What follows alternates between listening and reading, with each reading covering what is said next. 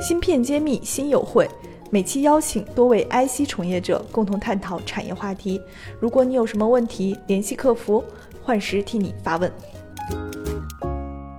我其实今天在看这个的时候，我会发现资本，尤其是现在的这个二级市场也好，一级市场也好，就非常看好半导体设备，有好多基金还说就要投资半导体设备。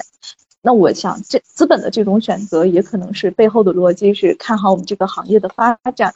那我也想请教各位，因为你们也是很多人都是关注于市场的。那今年以及未来的一段时间内，我们什么因素会对我们半导体设备的市场带来一个增量的影响？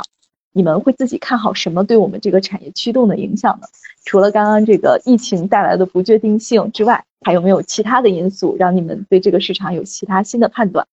嗯，要不我们先请王总这边开始。嗯，啊，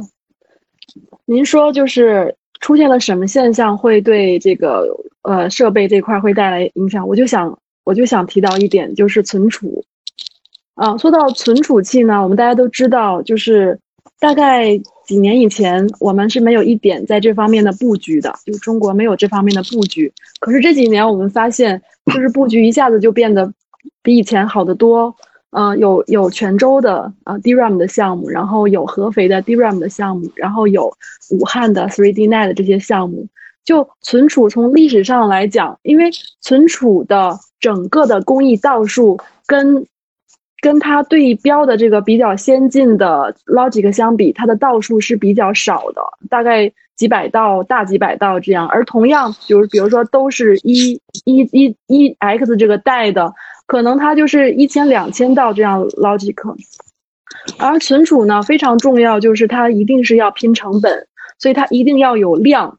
那么在这个存储器，它就特别有意愿去评估这个 second source。然后还有一点非常不一样，就是存储的芯片厂通常是 IDM 模式，然后它不是代工模式。IDM 模式它是可以自由做主去选择，而且它明白哪里可以替换。哪里不能替换？他觉得哪里可以去去做一些成本降低的考量，这边都是可以的，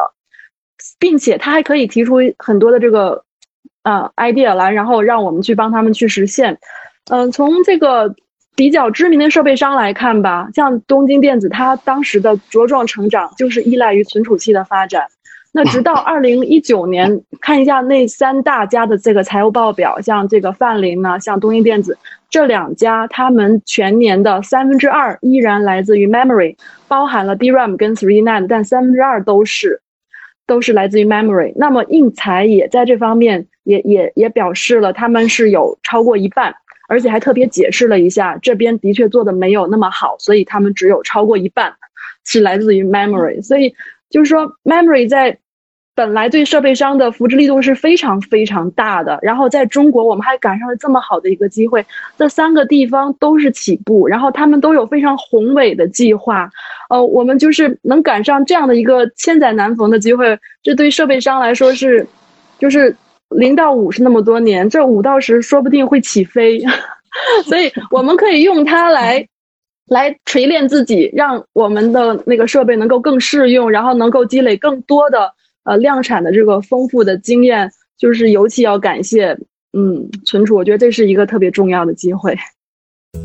半导体全产业链的芯片企业库、投资机构库、产业园区库均已建成，用数据和专业搭建产业资源平台，促进人才、资本、资源的高效匹配与链接。欢迎关注公众号“芯片揭秘”，与我们取得联系。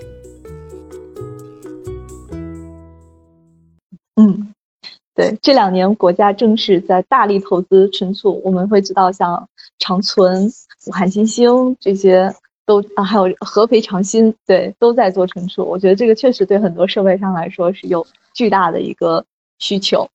好，那我想听听王呃唐总，你们那边是怎么样？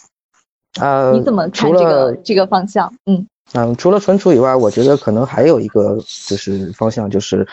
呃，其实看一下我们半导体集成电路这个发展史的时候，它的驱动力最早是来自于呃笔记本或者电脑这种这种这种这种方向，然后后来变成我们的手机。那么其实现在可以看到的话，它在往更多样化的，比如像五 G 啊、AI 啊、物联网啊这些方向去发展。那么这种方向就是多维度的发展发展方向，就使得其实我们现在呃可以看到的，就是对芯片或者是对器件的这个需求是才来自于就是 SIP 的一种需求，就是把把几几种功能的芯片要想办法集成在一起。而其实现在随着就像摩尔定律它的发展到现在几个纳米以后，它的整个的产线投入的回报率和以前比起来，已经没有像以前那么高的回报率了。所以现在很多呃建新的高节点的这种产线的投资是呃逐渐放缓，有很多很多这种代工厂他们已经停止继续再往前跟这个节点了。那么其实现在还有一种说法，就是 mozem，就是超摩尔定律。那么这种概念的理来自于，就是它是通过一种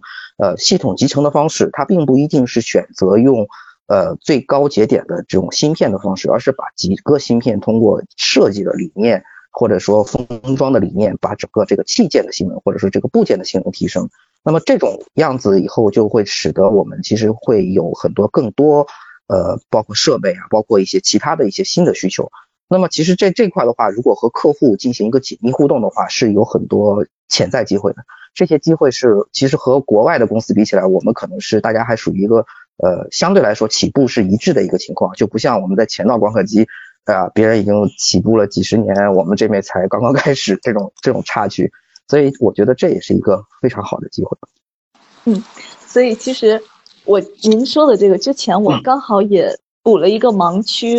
就是光刻机不只是在这个芯片的代工环节用，还在封装环节也会用到光刻机。对，所以我觉得这个，对这个是封装。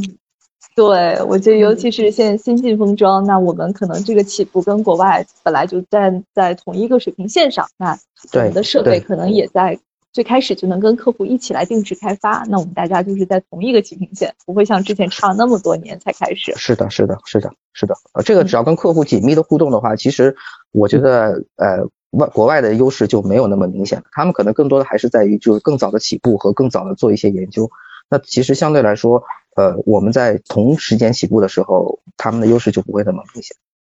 嗯，追时间是最辛苦的。好的，好。那我们请包总来聊一聊，你们在这个后端的设备上面来说，看什么是对你们的这个需求和市场带来这个拉动的因素呢？嗯，哎，刚才王总跟唐总分别讲了存储器跟无线相关的，呃，我觉得当然无线跟我们这边跟我这边其实也也也，我觉得这两年对我的驱动其实挺大的，特别是射频相关的，呃，因为手机端手机以前比如说是三 G 变成四 G。那一个手机里面的那个射频的元器件，可能从二十几个变成八十几个。那现在五 G 的话，可能一个手机里面大概估计一百多个那个射频的元器件。所以我觉得这个这个的增长其实很明显啊。这包括这两年我们公司那 RC 设备的那个增长，很大一块也是在射频相关的。呃，但是五 G 呢，其实现在还还没有完全铺开。那我觉得这个市场的整个培育可能还需要一定的时间。但我觉得，一旦五 G 整体都铺开了以后，这块的这块的增长就是就是是贴量的需求，嗯，到时候真的是万物互联的时候，所以这样子反过来，我觉得一定会拉动这个设备的这个呃这个需求的增长。那另外一块，我觉得呃在汽车电子这块，那个以后的增长会很大。那呃汽车越来越电子化，对吧？那其实那个我觉得以后的话，更更多的可能我们反过来可以说是电子的汽车。对吧？那电子元器件在汽车里面的这个这个成本的占比会越来越高。那这块呢，主要我觉得最主要的还是在功率或者功率相关的这些元器件。那最近我觉得也也也也感触那个非常深，因为我们呃去年的时候收购了一家日本公司，他们是就是在做分离器件跟功率器件的那个测试设备。所以那因为日本其实在这块其实整个积累。啊，包括它的那个呃汽车电子，它整个积累，像丰田在汽车电子上的，它也是比较呃积累的时间比较久，所以在半导体的在功率器件测试这块，他们也是积累的比较久。所以我我把他们的一些产品、一些技术回到拿到中国来，跟我们的一些客户或者我们业内的一些人士去谈，我觉得呃这块的需求，那个未来，我觉得两到三年或三到四年这块的增长。呃，可能会，呃，增长的速度可能会超过平均，平均的增长的速度，我觉得可能两倍这个样子。所以刚才，呃，王总和唐说的存储器，呃无线，那我觉得汽车电子包括后面的功率半导体相关的这些这块的增长也会很多，会很多。那反过来，我想呢，也会拉动那我们上游的这个设备设备的这个需求的增长。芯片揭秘，产业人自己的发声平台，科普前沿信息，剖析科技赋能时代，推动新技术的认可与应用，致力于以细分领域专业化的深度服务，推动芯片产业人才、资本与技术的融合。喜欢就点赞转发支持下我们。